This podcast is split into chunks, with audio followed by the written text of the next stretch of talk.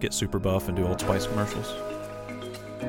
You know, I, I, I thought about it, but I just decided to pass. Yeah, maybe next year.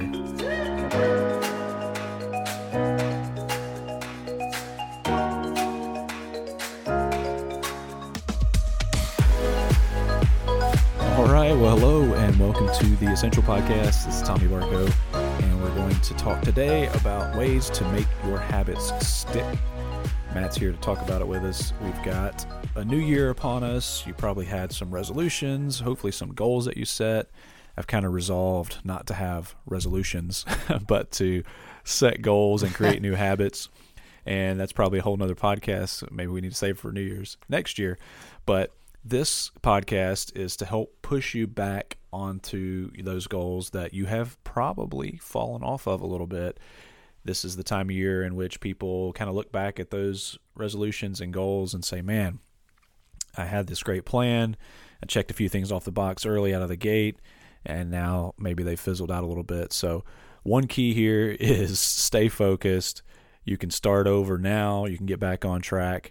And we're going to give you three keys to help make those habits stick and help you achieve those goals or continue those resolutions. So, Matt, any uh, resolutions for you, or are you in line with me on the goals and habits? Uh, I'm going to control my healthy weight yeah. habits. Um, and I think the timing of this is actually perfect. Yeah. So if anyone else was like me, January first, starting your resolution, it really was January sixth, because that's, that's right. a Monday, right? You got to start yeah. on a Monday, uh, although I try to start on Wednesdays, but yeah. I didn't this time. Um, but this is going to come out on the twenty-ninth-ish, so maybe you've fallen off track in January, but guess what? The third of February is a Monday and the perfect right. time to start. So this will help you get back on the horse. I know I probably will need to by the time this airs, so I can't wait to listen to it yep, again. Agreed.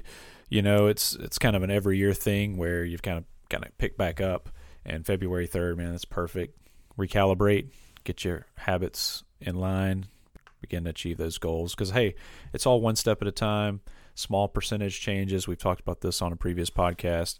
And there's a lot of deep material out there. We highly recommend the Atomic Habits book by James Clear.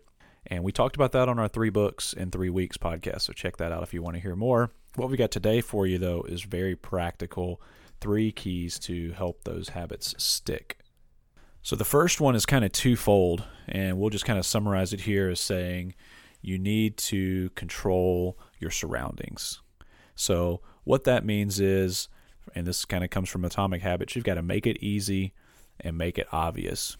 So if you've got an apple on the counter, you're more apt to pick that apple up and eat if you want to eat healthier snacks versus having cookies on the counter. Or you can eliminate the junk food. Don't buy it if you cook meals at home. Don't bring the stuff into your house. If you are eating out, don't go into the restaurant that sells the fried chicken. Go to the one that you can get a salad and the grilled chicken or whatever. We're talking talk about the diet, but don't sh- don't shop hungry, Tommy, because that's that's when you buy the cookies, because everything starts to look good. I learned that the hard way. You're exactly right, and that leads you to kind of elaborate on this a little bit, where your ability to be disciplined in the face of the opportunity to make bad decisions, especially with food, but this is true for everything. Like if you've got to go dig out the weights or the journal or whatever your, you know, your new goals are for this year, new habits that you're wanting to form, you're less likely to do it. If you make it obvious and it's available and it's easy, then it goes back to this whole cue and reward system that, you know, we, we see as how habits are formed and what reinforces them. So make that cue super easy. Like combine it with something. Every time I grab my phone, it's in the bag where the journal is. So I pull the journal out and I write those three things down that I'm grateful for that day or whatever. I think you got to break it up into um, steps. You know, it's like eating an elephant. You do it one bite at a time. And yeah, and I, I think about, um, I was listening to a podcast and they were talking about Terry Crews, um, the super buff Old Spice guy. yeah. yeah. And he was talking about how he hates working out. And I'm like, wait a minute, how's this super buff guy hate working out? And so he said his secret is this. He hates it, So when that alarm goes off at five a.m. or whatever time he gets up, he says, I just got to sit up. And then he sits up, and then he's like, I just got to put my workout clothes on. And then I just got to get drive to the gym. Then I just got to go inside. Then I just got to do one set. And then one set becomes two, becomes three. And he's completed his workout, and he's kind of hacked his own brain. And I think that kind of comes back to making it easy. The steps, there's eight steps there. When you think about all eight together, it doesn't sound very fun. But when you start piecing them out into individual steps, and you just got to get here, just got to get here, I think you get there much faster. And I think there's also a guy who was walking across the North Pole that did the same thing. I just got to get to this next hill. I think that comes from the book uh, Obstacles of the Way. But uh, breaking it into small pieces makes it a lot easier. Yeah, you're right. And that works for building a new habit or achieving a goal, a long-term, short-term goal. It also would work for breaking a bad habit. You know, you have to break that down and look at the series of steps that leads to this bad habit occurring, and then begin to eliminate some of those steps that ultimately result in you making that bad decision. I mean, maybe the bad habit is staying up too late, right? It doesn't have to be, you know, eating bad or smoking or something yeah. like that. You know, it could be just small things that we know, like we've talked about getting enough sleep, having this routine for bedtime, or reading more. You know, maybe you're watching T V instead of reading, and one of your goals or resolutions is to create this habit of reading. And so you just break down the habit that's leading you to sit down and turn on the T V that maybe keeps you up too late. And you just begin to take these steps out of the equation and replace them with easy and obvious steps that lead you to the good habit. So all that relates to your surroundings. Make it easy, make it obvious. And you can do that with what you just said. Break down those steps. Hey, I'm going to take that same approach and do a before and after with some photos. I'm going to show y'all how Terry Crews got the way he looks. You know what I'm saying? There we go. Yeah, right. So uh, that wasn't one of my resolutions or, or goals for this year, but maybe it should be. Get super buff and do Old Spice commercials. You know, I, I, I thought about it, but I just decided to pass. Yeah, maybe next year. Maybe next yeah. year. Yeah. Cool. Well, you did mention earlier in the year on our podcast that you were back on the workout train. And this mm-hmm. is something we've talked about off and on in the past as well, essential health and essential fitness. And that kind of leads us to our second point, because I said, hey, we're going to help keep Matt accountable for the year with his working out. And that's what number two is, accountability. A way to help make this habit stick is to tell people about it, right? Create this goal, create these habits, write them down, right? So that's another key component. It could even be its own point, but it's part of accountability for, for our purposes, where you're telling it to somebody, you're having somebody do it with you, you know, workout partner or somebody within your business, a coach, coaching component. There's all kinds of ways to get here and do this, you know, hiring a personal trainer. And that's a huge key in any kind of professional or personal development, building any habit or breaking a habit. It's funny you say write it down. Um, that's been one of the things that uh, initially helped me, I think, drop fifty-ish pounds. Mm-hmm. And I I would print off a calendar on my desk, and I would write out and map out my workouts, and I would cross off each one as I go. So it's staring me at the face. Yeah. And sometimes I would miss the morning workout, and I'd be disappointed in myself when I'm looking at it on my desk at work. Mm-hmm. And when I'd, I'd go home after work and do the workout, and then wake up and work out again, which totally messes up the, you know, recovery cycle and everything. But it was it was like I just had to get it done because I felt guilty. So yeah, so that calendar list piece of paper is part of what helps keep you accountable, keeps your perspective right, lets you track progress or lack of progress, and provides accountability. So, man, that's exactly what we're talking about. And I love something I heard James Clear say on a podcast. I don't recall if it's in the book or not, but he said he gets asked about, like, how long does it take to form a habit? Is it twenty-one days? Or is it four a week? And he's like, this information's always changing, but the truth is it's a habit until you don't do it. The first day you miss it or the first week that it doesn't occur, it's not a habit anymore. So it's kind of this lifetime incremental changes. You know, we talked about doing this one percent over and over.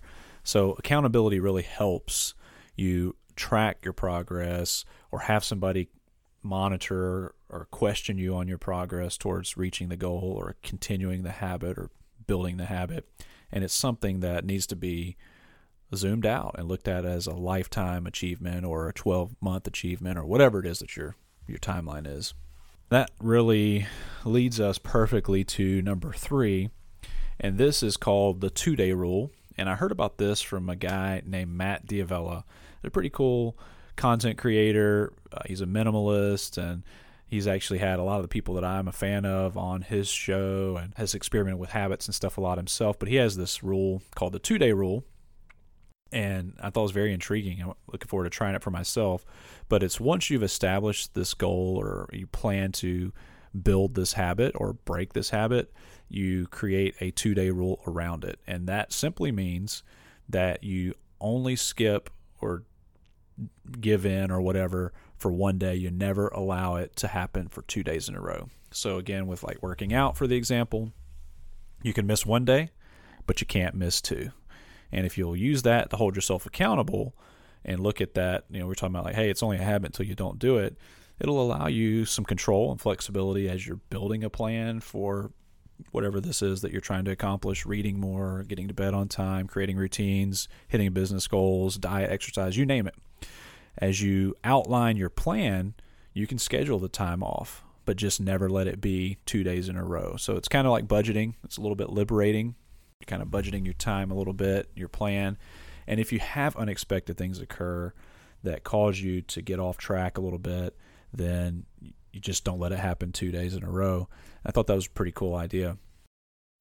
Yeah, I can kind of relate to that, Tommy.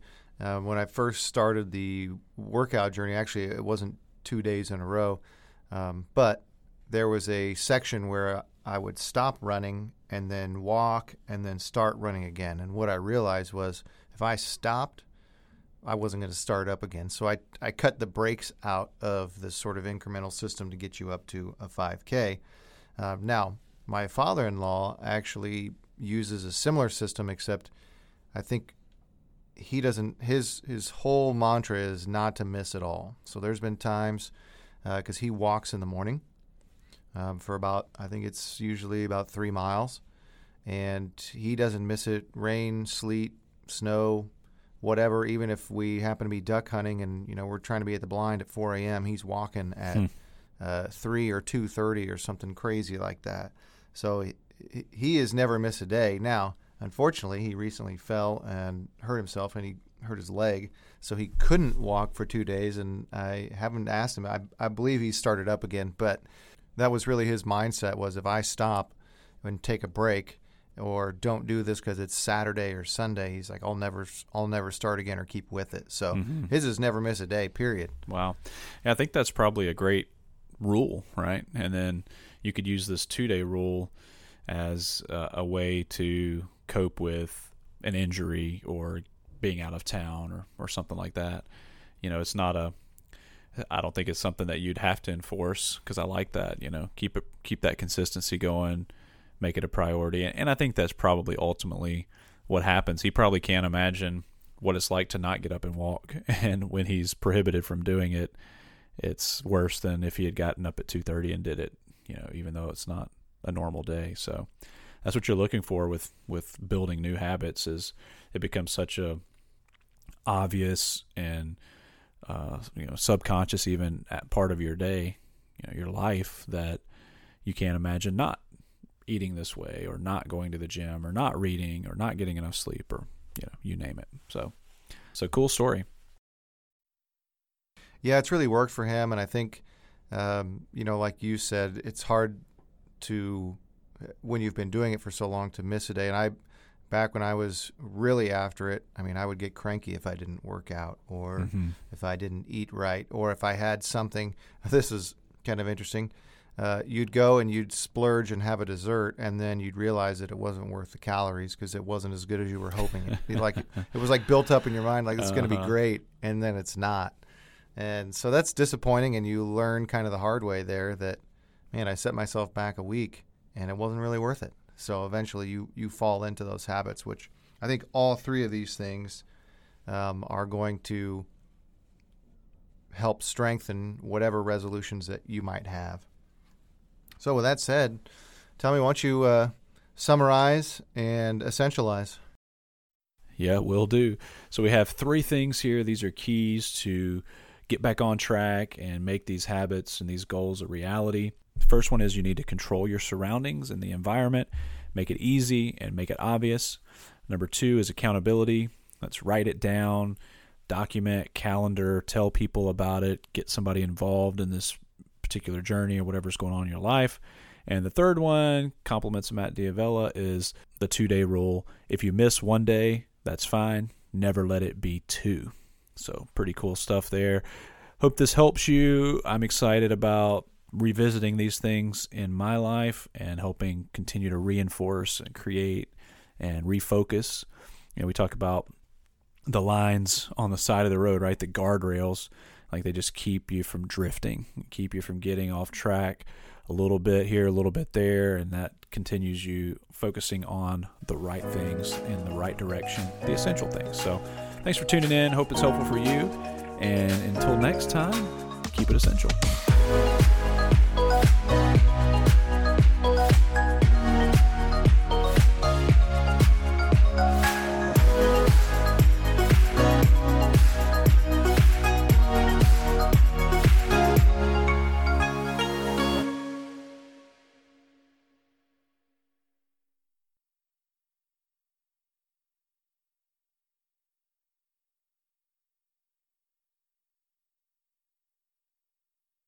And thanks for sticking around after the music. We just have a quick disclosure for you. Securities are offered through S A. Stone Wealth Management, Incorporated, and advisory services are offered through S A. Stone Investment Advisors, Incorporated